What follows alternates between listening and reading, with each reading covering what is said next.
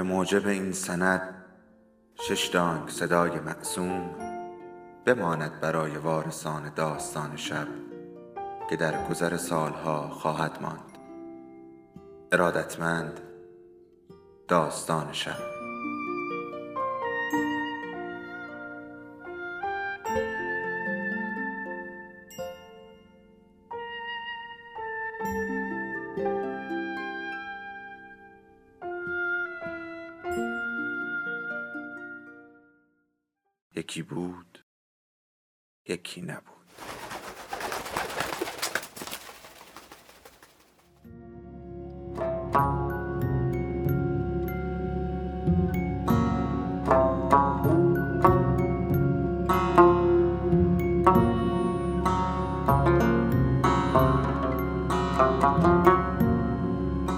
مریم انگار بعد از این همه سال به کلبه برگشته بود. زندان زنان ولایت ساختمان چهارگوش ملالاوری در شهر نو نزدیک کوچه مرغا بود. این زندان در وسط مجموعه بزرگتری بود که زندانیان مرد را در خود جا می‌داد. در قفل شده ای مریم و زنهای دیگر را از مردهای دوروبرشان جدا می کرد. مریم پنج سلول دایر را شمرد. اینها اتاقهای لخت بودند با دیوارهای تبله کرده و پنجره های کوچکی رو به حیات. پنجره ها میله داشت. هرچند درهای سلول ها باز بود و زنها آزاد بودند که اگر دلشان خواست به حیات بروند و بیایند. پنجره ها شیشه نداشتند. پرده هم در بین نبود و این یعنی که نگهبانان طالب که در حیات گشت می‌زدند با چشمان مراقب توی سلول ها را میپاییدند.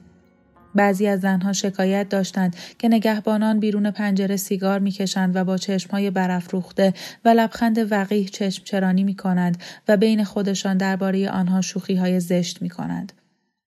به همین دلیل بیشتر زنها تمام روز برقه می‌زدند و فقط پس از غروب آفتاب که در سالن اصلی بسته می‌شد و نگهبانها برای پاس دادن می‌رفتند آن را بر می داشتند. سلولی که مریم با پنج زن و چهار بچه آنجا بود شبها تاریک می‌شد شبهایی که برق بود آنها نقمه دختری قد کوتاه با سینه پهن و موهای فرفری سیاه را سر دست می گرفتن تا دستش به سقف برسد. یک سیم آنجا بود که روکش نداشت. نقمه سیم مثبت را با دست به پایه لامپ وصل می کرد تا لامپ روشن شود. مستراها تنگ و ترش بود و سیمانش ترک برداشته. مستراح عبارت بود از یک سوراخ مستطیل در زمین که تهش کپه های کسافت ریخته بود. مگس ها وزوز کنان در رفت آمد بودند. وسط زندان حیات مستطیل بیحفاظی بود و در میان حیات چاهی. چاه زهکشی نداشت و این یعنی که حیات پر از گل و شل می شد و آب هم بدتم بود. بند رختها پر از جوراب ها و کهنه های بچه بود که روی هم در حیات آویخته بودند. همبندها در اینجا با خیشان خود ملاقات می کردند و برنجی را که خانواده آورده بودند می پختند. زندان با آنها غذا نمی‌داد. همچنین حیات جای بازی بچه ها بود. مریم فهمید که بسیاری از این بچه ها در همان زندان به دنیا آمدند و اصلا دنیای بیرون از آن دیوارها را ندیدند. مریم تماشایشان می کرد که سر به دنبال هم گذاشتند. پاهای برهنهشان را تماشا می کرد که گل را به این سو آن سو پرتاب می کنند. صبح تا غروب بی به بوی مدفوع و ادرار که در در و دیوار زندان و تن خودشان نفوذ کرده بود میدویدند و به نگهبانان طالب هم اعتنایی نمی‌کردند تا یکیشان به گوش آنها سیلی می‌زد. مریم ملاقاتی نداشت. اولین و تنها چیزی که از ماموران طالب در آنجا درخواست کرد. ملاقاتی نه. هیچ کدام از همسلولی های مریم متهم به جنایت نبودند. همهشان به اتهام خطای معمولی گریز از خانه دستگیر شده بودند. در نتیجه مریم بینشان شهرتی به دست آورد و از یک جور اعتبار برخوردار شد. زنها با قیافه احترام آمیز و کمابیش ترس خورده نگاهش می کردند. پتوهای خود را به او تعارف می کردند. در تقسیم غذای خود با او رقابت می کردند. مشتاقترینشان نقمه بود که همیشه به بازوی او می چسبید و هر جا می رفت دنبالش بود. نقمه از آن دست آدمهایی بود که با پخش کردن اخبار بدبختی ها چه مال خودش بود و چه دیگران سرگرم می شد. گفت پدرش قول ازدواج او را با خیاطی داده که سی سال از او بزرگتر است. نقمه درباره خیاط می گفت بوی گوه میده و دندوناش از انگشتای دستم کمتره. سعی کرده بود با جوانی که به دام عشقش افتاده بود و پسر ملای محل بود فرار کند. هنوز درست از کابل بیرون نرفته بودند که دستگیرشان کردند و آنها را پس فرستادند. پسر ملا شلاق که خورد توبه کرد و گفت نقمه با مکر زنانه فریبش داده است. اضافه کرد که افسونش کرده و قول داد که وقت خود را وقف آموختن قرآن کند. بنابراین آزادش کردند. اما نقمه به پنج سال حبس محکوم شد. نقمه گفت زندگیش در زندان بد نمیگذرد. پدرش قسم خورده بود روزی که آزاد شود سرش را با کارد می برد. با شنیدن حرفهای نقمه مریم یاد سوسوی رنگ باخته ستارهای سرد و ابرهای سرخ پاره پاره بر فراز سفید گوه در آن بامداد دور افتاد که ننه به او گفته بود انگشت اتهام مرد مثل اقربه قطب نما که شما را نشان می دهد همیشه زنی را پیدا می کند. همیشه یادت باشد مریم. محاکمه مریم هفته پیش انجام شده بود. نه شورای قانونی در بین بود، نه دادگاه علنی، نه بازجویی از شاهد، نه فرجام خواهی. مریم از حق خودش برای هزار شهود استفاده نکرد. کل محاکمه کمتر از پانزده دقیقه طول کشید. قاضی وسط مردی ترد و ظریف رئیس بود. به طرز چشمگیری لاغر بود. با پوستی زرد و چرمی و ریش قرمز فرخورده. عینک تاستکانی به چشم داشت که چشمایش را گنده تر می کرد و نشان می‌داد پوست زردش چقدر سفید بوده.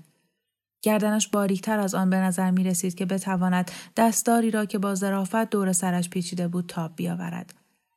با صدای خسته بار دیگر از مریم پرسید شما این را قبول کردی همشیره؟ مریم گفت بله.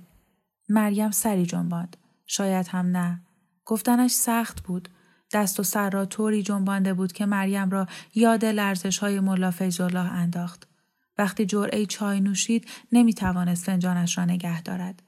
به مرد چهارشانه سمت چپش اشاره کرد و او با احترام گوشش را نزدیک لبهای رئیس آورد. بعد طالب نظار با ملایمت چشمها را بست.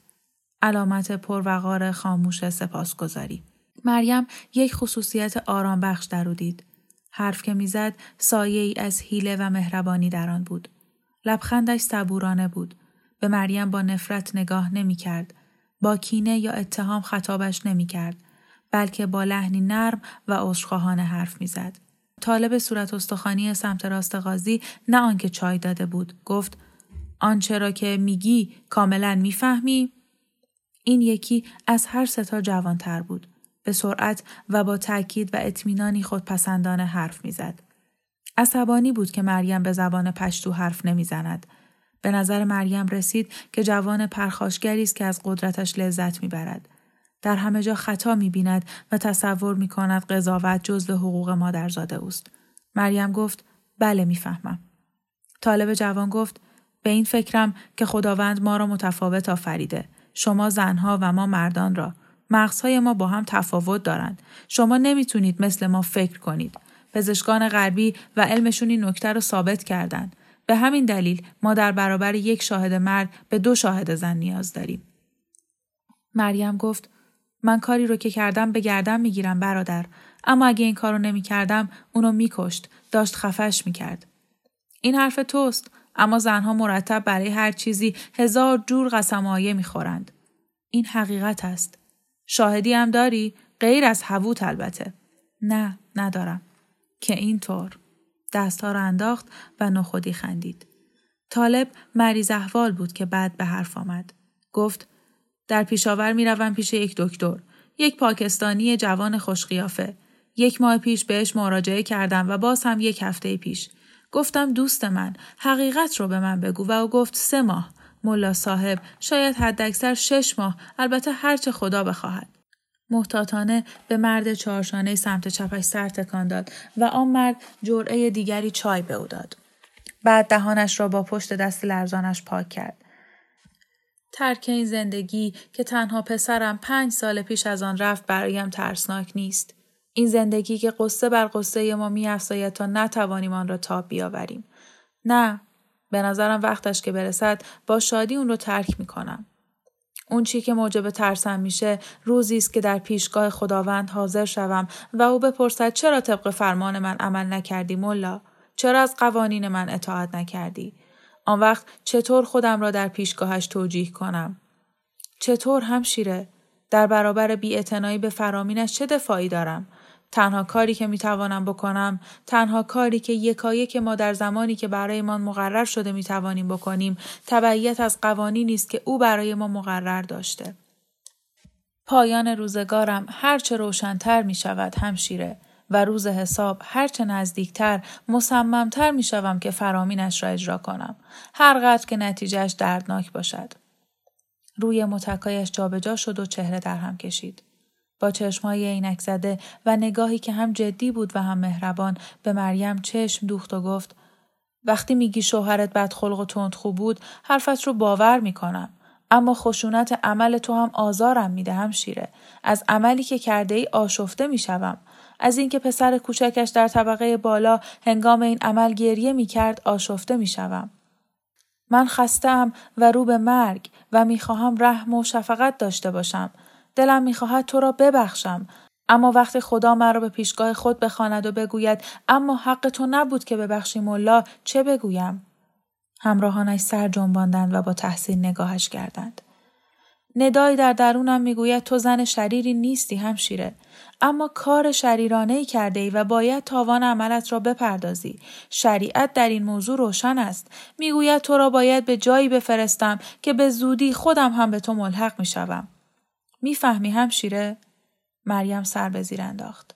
به دستهای خود نگاه کرد و جواب مثبت داد. انشاالله خداوند تو را ببخشد. پیش از آن که مریم را بیرون بیاورند سندی را جلویش گذاشتند و گفتند زیر اظهارات خود و حکم ملا را امضا کند. همچنان که سه طالب نگاه می کردند مریم اسم خود را نوشت. میم ر ی میم. و یاد آخرین بار افتاد که نام خود را پای سندی امضا کرده بود. 27 سال پیش روی میز جلیل و زیر نگاه مراقب ملایی دیگر. مریم ده روز در زندان گذراند. کنار پنجره سلول می نشست و زندگی زندانیان را در حیات تماشا می کرد. باد تابستانی که وزید تک کاغذها را تماشا کرد که مثل حرکت چوب پنبه باز کن همچنان که به این سو آن سو پرتاب می شدند بالای دیوارهای زندان دیوانوار می چرخند. تماشا می کرد که باد خاک را به هم می زند و شلاق کشان آن را به صورت مارپیچ های خشنی در می آورد که حیات را در می نوردد. همه نگهبانها، همبندها، بچه ها و مریم صورت خود را در حلقه بازو پنهان می کردند اما از گرد و خاک در امان نبودند.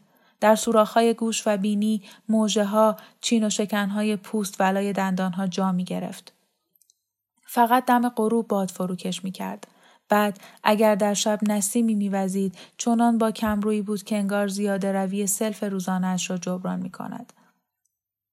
در آخرین روز مریم در زندان ولایت نقمه یک نارنگی به او داد. آن را کف دست مریم گذاشت و انگشتهایش را دوران بست. بعد بغزش ترکید. گفت تو بهترین دوستی هستی که تا کنون داشتم. مریم باقی روز را به تماشای همبندان پایین از پشت میده های پنجره گذراند.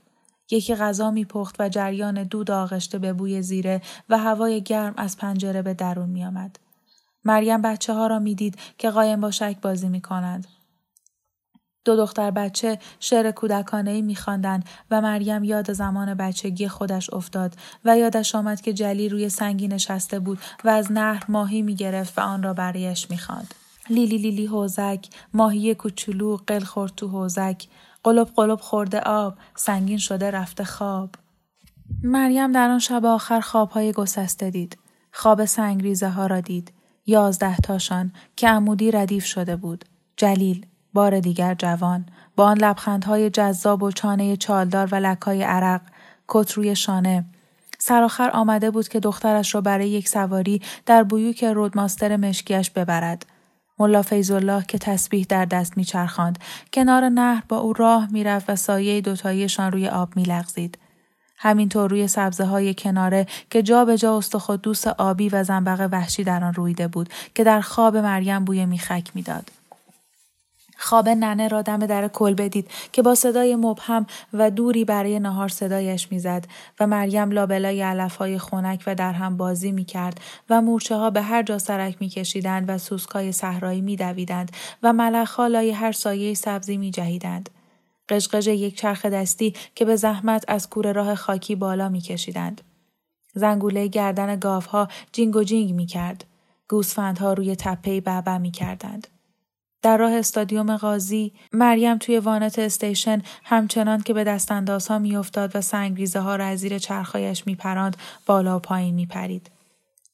این تکانها باعث شد دنبالچش درد بگیرد. یک طالب جوان مسلح کنارش نشسته و مراقبش بود. مریم از خود پرسید آیا این جوان که نگاه مهربانی داشت با چشمهای درخشانی که در عمق چشم خانهاش بود و صورتی کمی تیز همان است که با ناخن سیاه انگشت اشاره در یک طرف وانت زرد می‌گیرد. جوان گفت گرسنت هست مادر. مریم سر بالا انداخت. یک بیسکویت دارم بد نیست اگه گرسنه بخور عیبی ندارد. نه تشکر برادر. جوان سر جنباند و با مهربانی نگاهش کرد. می ترسی مادر؟ بغز گلوی مریم را فشرد. با صدای لرزانی حقیقت را به او گفت. آره خیلی میترسم. جوان گفت یک عکس از پدرم دارم. خودش را یادم نمیآید زمانی تعمیرکار دوچرخه بود. همینقدر می‌دونم. ولی یادم نیست چطور راه می‌رفت. می‌دونی چطور میخندید یا صداش چطور بود. به جای دیگری نگاه کرد و بعد باز به مریم. مادرم می‌گفت شجاعترین مردی بوده که دیده. همیشه می‌گفت مثل شیر. اما به من گفت اون روز صبح که کمونیستا دستگیرش کردن مثل یه بچه گربه گریه می‌کرد. این قضیه رو برات تعریف کردم که بدونی طبیعیه که بترسی. اینکه خجالت نداره مادر. آن روز برای اولین بار مریم کمی گریه کرد. هزاران چشم به او دوخته شده بود. مردم روی نیمکت های پر گردن میکشیدند که بهتر ببینند. نوچ نوچ می کردند. وقتی به مریم کمک کردند که از وانت پیاده شود هم همه ای در استادیوم در گرفت. وقتی از بلنگو جنایتش را اعلام کردند مریم سرتکان دادن جمعیت را تصور کرد. اما سر بلند نکرد تا ببیند ناراضی سر می جنباند یا با عطوفت با سرزنش یا افسوس. مریم در برابر همهشان کور شد. صبح سحر آن روز می ترسید که مبادا خود را مسخره خلایق کند. مبادا دست به خواهش و التماس بزند و گریه کند. می ترسید که مبادا جیغ بکشد یا استفراغ کند یا حتی خودش را خیس کند. مبادا در دم آخر غریزه حیوانی به او خیانت کند و تنش بیحرمت شود. اما وقتی از وانت پایینش آوردند پاهای مریم وانداد. دستهایش تاب نخورد. لازم نشد او را کشان کشان ببرند. و وقتی احساس ترس و لرز کرد یاد ظلمای افتاد. که عشق زندگیش را از او گرفته بود و روزگارش از این پس با قصه ناپدید شدن پدرش رنگ می گرفت. بعد مریم با گام های محکمتر و بی هیچ اعتراضی پیش رفت. مرد مسلحی به او نزدیک شد و گفت به طرف تیر دروازه جنوبی برود. مریم حس می کرد جمعیت از انتظار و هیجان به هم فشرده می شود. سر بلند نکرد. چشم به زمین و به سایه خود دوخت و سایه جلادش که دنبال او می آمد. هرچند مریم لحظات زیبای زندگی را هم دیده بود اما می‌دانست که در بیشتر عمرش زندگی با او نامهربان بوده است. اما همچنان که بیست گام نهایی را طی کرد با تمام وجود باز هم آن را می‌خواست. آرزو کرد که کاش باز می توانست لیلا را ببیند. قشقش خنده هایش را بشنود بار دیگر با یک قوری چای و قدری حلوا زیر آسمان پرستاره بنشیند. حسرت آن را خورد که هرگز بزرگ شدن عزیزه را نمی بیند. او را نمی بیند که روزگاری زن جوان خوشگلی شده و نمی تواند به دستایش حنا بگذارد و در عروسی بر سرش نقل بریزد. هرگز با بچه های عزیزه بازی نخواهد کرد. چقدر دلش می‌خواست تا آن وقت زنده بماند و در پیری با بچه های عزیزه بازی کند. نزدیک تیر دروازه مردی که پشت سرش بود از او خواست بایستد. مریم ایستاد. از لای توری زربدری برقه سایه بازوها را دید که سایه کلاشینکوف را بلند کرد. مریم در آن دم نهایی آرزوهای بیشتری داشت. با این حال چشمانش را بست. دیگر حسرت در او نبود بلکه احساس آرامشی سراپایش را در نوردید. به ورودش به این دنیا فکر کرد. بچه حرامی یک دهاتی بی سر و پا. چیزی ناخواسته. اتفاقی رقتانگیز و قابل تأسف. یک علف هرز. با این حال در مقام زنی که دوست داشته و دوستش داشتند از این دنیا می رود. در مقام دوست، همدم و حامی این دنیا را ترک می گفت. در مقام مادر. سرانجام در مقام کسی که عقبه به جا گذاشته. مریم با خود گفت نه. چندان هم بد نشد که اینجوری می میرد. نه چندان بد. این فرجام مشروع آغازی نامشروع بود. واپسین افکار مریم آیه هایی از قرآن بود که زیر لب زمزمه کرد. آسمان ها و زمین را از حقیقت خلق کرد. شب را وامی دارد روز را بپوشاند و روز را وامی دارد بر شب غلبه کند و خورشید و ماه را منقاد خود کرده است. هر یک دور مقرر خود را طی می کند. اینک به یقین قادر است و بخشاینده کبیر. طالب گفت زانو بزن. ای خداوند متعال مرا ببخش و بیامرز چون تو ارحم الراحمینی اینجا زانو بزن همشیره به پایین نگاه کن مریم برای بار آخر به آنچه گفته شد عمل کرد پایان بخش سوم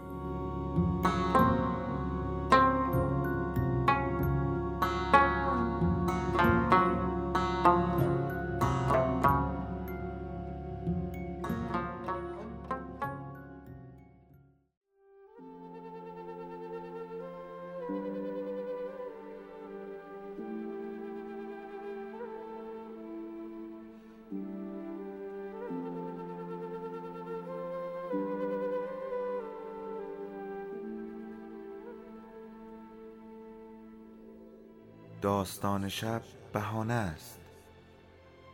برای با هم بودن دور هم نشستن شنیده شدن.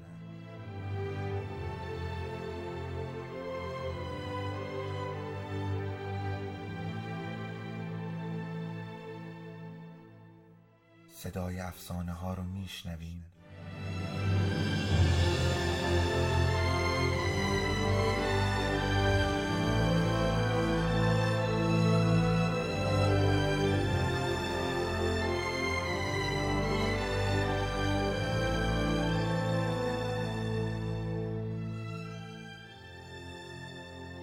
davet olun.